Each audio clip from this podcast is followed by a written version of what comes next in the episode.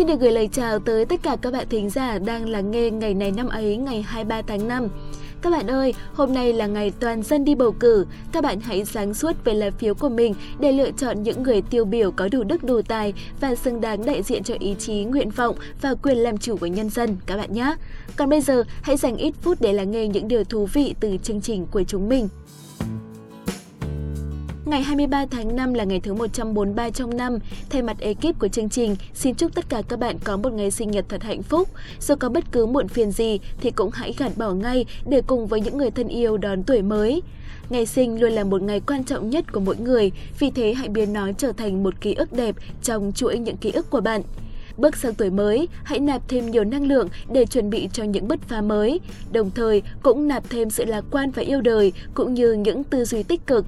Cuộc sống của bạn vui vẻ hay buồn chán là do chính bạn quyết định.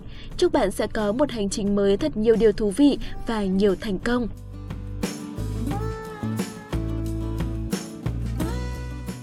Các bạn thân mến, bây giờ sẽ là lúc mà chúng ta cùng lắng nghe một câu danh ngôn, đó là món quà mà chúng mình muốn gửi tặng cho tất cả các bạn.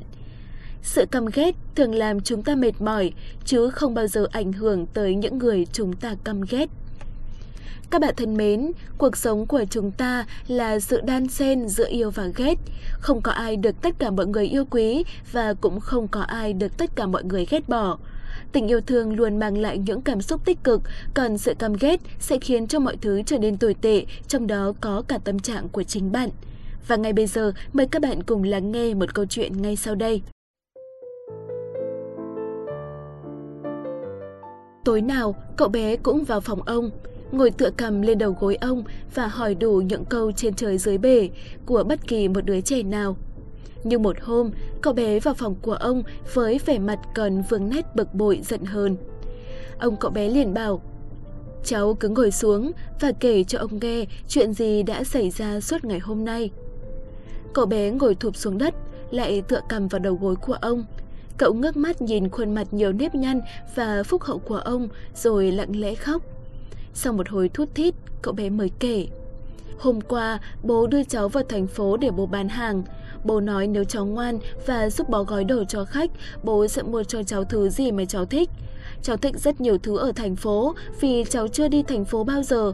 Nhưng cuối cùng, cháu thấy một chiếc bút bằng kim loại sáng loáng rất đẹp, rất nhỏ gọn nên bố đã mua cho cháu. Nói đến đây, cậu bé từ đầu vào gối của ông và im lặng. Ông nhẹ nhàng đặt tay lên mái tóc giám sát của cậu bé. Rồi sao nữa? Không ngẩng đầu lên, cậu bé đáp. Rồi cháu chở bố đi lấy xe để chở cháu về. Nhưng trong khi cháu đứng chờ, bọn trẻ con thành phố đi qua và thấy cháu. Chúng đi quanh và nói đủ những điều không hay, rằng cháu thật là bẩn thỉu, nhà quê và ngu ngốc, nên không thể có một cái bút đẹp như thế. Rồi đứa lớn nhất đẩy cháu ngã làm rơi cái bút, một đứa khác chụp lấy nó rồi chạy mất, còn vừa chạy vừa cười. Nói đoạn, sự bực bội của cậu bé trở lại, cậu bé khẩn giọng, cháu ghét bọn nó. Người ông với đôi mắt thấy nhiều việc trên đời, bế cậu bé lên giường để nhìn thẳng vào mắt cậu. Ông bảo, ông sẽ kể cho cháu nghe một câu chuyện. Có nhiều khi, ông cũng cảm thấy vô cùng căm ghét những kẻ độc ác, những ai không biết hối hận, những người được hưởng quá nhiều. Nhưng sự căm ghét làm chúng ta mệt mỏi, chứ không bao giờ ảnh hưởng tới những người chúng ta căm ghét. Đó giống như tự mình uống thuốc độc rồi ngồi ước rằng những người mình ghét sẽ đau bụng mà chết. Cảm giác đó hầu như là ai cũng có. Như thể hai con chó lớn lên bên trong mỗi người, một con trắng và một con đen. Con chó trắng tốt bụng, không làm hại ai nếu không ai làm ảnh hưởng tới nó. Nó chỉ vùng dậy khi có lẽ phải và có quyền được làm và làm theo đúng cách. Nhưng con chó đen thì luôn cáu giận. Chuyện nhỏ đến mấy cũng làm nó nổi điên nổi khùng. Nó chống lại tất cả mọi người, mọi ngày, không vì lý do gì cả. Nó không biết suy nghĩ vì sự tức giận và căm ghét trong nó quá lớn.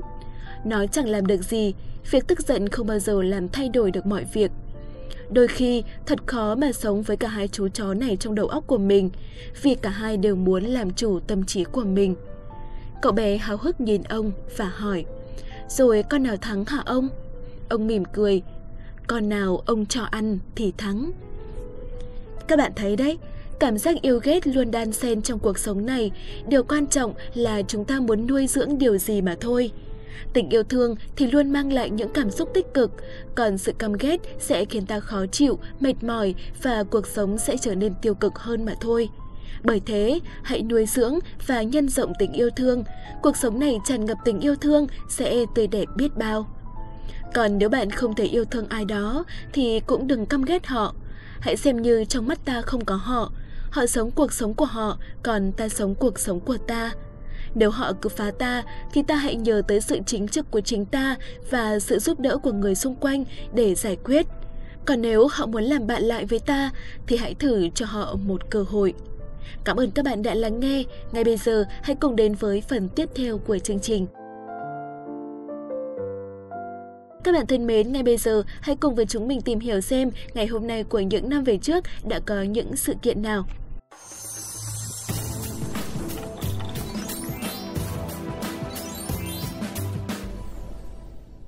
Các bạn thính giả thân mến, vậy là chúng ta lại được gặp nhau trong khung giờ quen thuộc của ngày này năm ấy. Mình là Thảo Nguyên và đồng hành cùng mình chính là anh bạn Quốc Đạt. Quốc Đạt xin được gửi lời chào tới các bạn thính giả và xin chào Thảo Nguyên. Trông Đạt hôm nay có vẻ mệt mỏi bơ phờ quá nhỉ? Không biết là có phải do hôm qua bận rộn nhắn tin với ai đó nên mới cho ra kết quả như ngày hôm nay không đây? À, cảm rất cảm ơn sự quan tâm của Thảo Nguyên. Thảo Nguyên thắc mắc thì Đạt cũng xin phép được giải đáp. Đấy là tại vì hôm nọ có cô bạn dẫn bị hỏng laptop như Đạt sửa lại nên tối qua thì sau khi xong hết công việc viết kịch bản thì mới có thời gian giúp đỡ cô bạn ấy đấy. Mà hình như cô bạn đấy thì chính à, là à à thôi chết rồi nhớ ra rồi. Thôi được rồi, được rồi, lỗi của Nguyên, các bạn thính giả. À, thôi thì Đạt cho Nguyên xin lỗi và cảm ơn sâu sắc vì đã giúp Nguyên sửa laptop nha. À không, thật ra là có gì đâu, chả qua là Đạt muốn ờ, cho Thảo Nguyên sớm có laptop để mà viết kịch bản còn phục vụ các bạn thính giả nên là mới tận tâm tận lực như thế thôi. Thôi thì dù sao cũng là tình cảm rồi, cảm ơn Đạt vô cùng. Còn bây giờ thì có lẽ chúng ta sẽ tiếp tục thể hiện tình cảm của mình với các bạn thính giả bằng cách không để các bạn phải mất thêm thời gian nữa. Hãy bắt đầu chuyên mục ngay bây giờ đi thôi. Ok, hoàn toàn nhất trí với Thảo Nguyên. Đầu tiên chúng ta sẽ đến với các sự kiện tại Việt Nam. Các bạn thính giả thân mến, Nơ Trang Lương sinh ngày 23 tháng 5 năm 1870 là tù trưởng người dân tộc Mơ Nông, nổi dậy kháng chiến chống Pháp ở Nam Tây Nguyên, giáp danh Campuchia suốt 24 năm đầu thế kỷ 20, từ năm 1911 đến 1935. Là người con của núi rừng Tây Nguyên, hẳn ai cũng biết Nơ Trang Lương là một người anh hùng, một vị thủ lĩnh của đồng bào Mơ Nông trong phong trào đấu tranh chống thực dân Pháp xâm lược. Sinh ra và lớn lên tại Buôn Puba, một làng của Mơ Nông, biết dưới chân núi Nam Rôn thuộc khu vực suối Đắc Nha, phía bắc cao nguyên Mơ Nông. Thuở nhỏ, Nơ Trang Lương sinh năm 1870 được biết đến là một cậu bé hoạt bát, tháo vát, hay giúp đỡ người và dũng cảm. Khi Nơ Trang Lương bước vào cái tuổi ngũ tuần năm 1911 thì cũng là thời điểm quân Pháp do Henry Maitri chỉ huy tiến hành đốt phá làng và hiếp hãm dân lành, giết chết vợ con ông. Trước cảnh nợ nước thù nhà, giữa mùa mưa năm 1912, Nơ Trang Lương đã đứng lên tập hợp đồng bào các dân tộc trong vùng, đứng lên khởi nghĩa đánh thực dân Pháp. Mùa mưa năm 1912, phong trào khởi nghĩa nơi Trang Lương bắt đầu diễn ra bằng việc nghĩa quân dùng hỏa công thiêu trụi đồn Pusra, mở đầu cho cuộc khởi nghĩa kéo dài suốt một phần tư thế kỷ. Rồi rất nhiều trận đánh sau đó, nghĩa quân đã chiến đấu oanh liệt và gặt hái được nhiều chiến công hiển hách, đặc biệt là trận đánh vào ngày 2 tháng 8 năm 1914 đã tiêu diệt toàn bộ đồn Bumera, Bubong và giết chết Henry Maichi, kẻ đã chỉ huy đốt phá buôn làng và hãm hiếp dân lành. Phong trào khởi nghĩa do Nơ Trang Lương lãnh đạo kéo dài một phần tư thế kỷ đã bị kẻ thù đàn áp dập tắt sau khi ông bị trọng thương và hy sinh vào ngày 23 tháng 5 năm 1935. Những ý chí kiên cường, tinh thần đoàn kết các dân tộc trong cuộc chiến đấu chống kẻ thù chung của Nơ Trang Lương và Nghĩa quân đã khích lệ các thế hệ đồng bào dân tộc thiểu số trên mảnh đất Tây Nguyên hùng vĩ kế tiếp nhau đứng lên chống lại bọn xâm lược và tay sai. Cuộc đấu tranh kiên cường do tù trưởng Nơ Trang Lương làm thủ lĩnh được xem là ngọn cờ tiêu biểu nhất trong phong trào chống thực dân Pháp trên mảnh đất Tây Nguyên, là một trang sử vẻ vang trong truyền thống đánh giặc giữ nước của cộng đồng các dân tộc Tây Nguyên nói riêng và nhân dân cả nước nói chung trong cuộc đấu tranh chống thực dân Pháp xâm lược.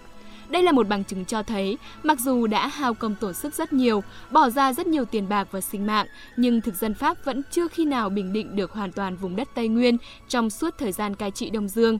Và để ghi nhớ công lao và những chiến công oanh liệt của vị thủ lĩnh người Mân Ông này, tỉnh Đắk Nông đã và đang triển khai xây dựng tượng đài anh hùng dân tộc nơi Trang Lương và các dân tộc Tây Nguyên tại trung tâm thị xã Giang Nghĩa. Và những thông tin về tù trưởng anh hùng nơ Trang Lương vừa rồi thì cũng là sự kiện đáng chú ý duy nhất trong ngày 23 tháng 5 hôm nay. Mong rằng là các bạn sẽ còn tiếp tục đồng hành với chúng mình trong những số phát sóng tiếp theo cùng nhiều sự kiện hấp dẫn và thú vị đang chờ đợi phía trước. Còn bây giờ thì Quốc Đạt và Thảo Nguyên, xin chào và hẹn gặp lại.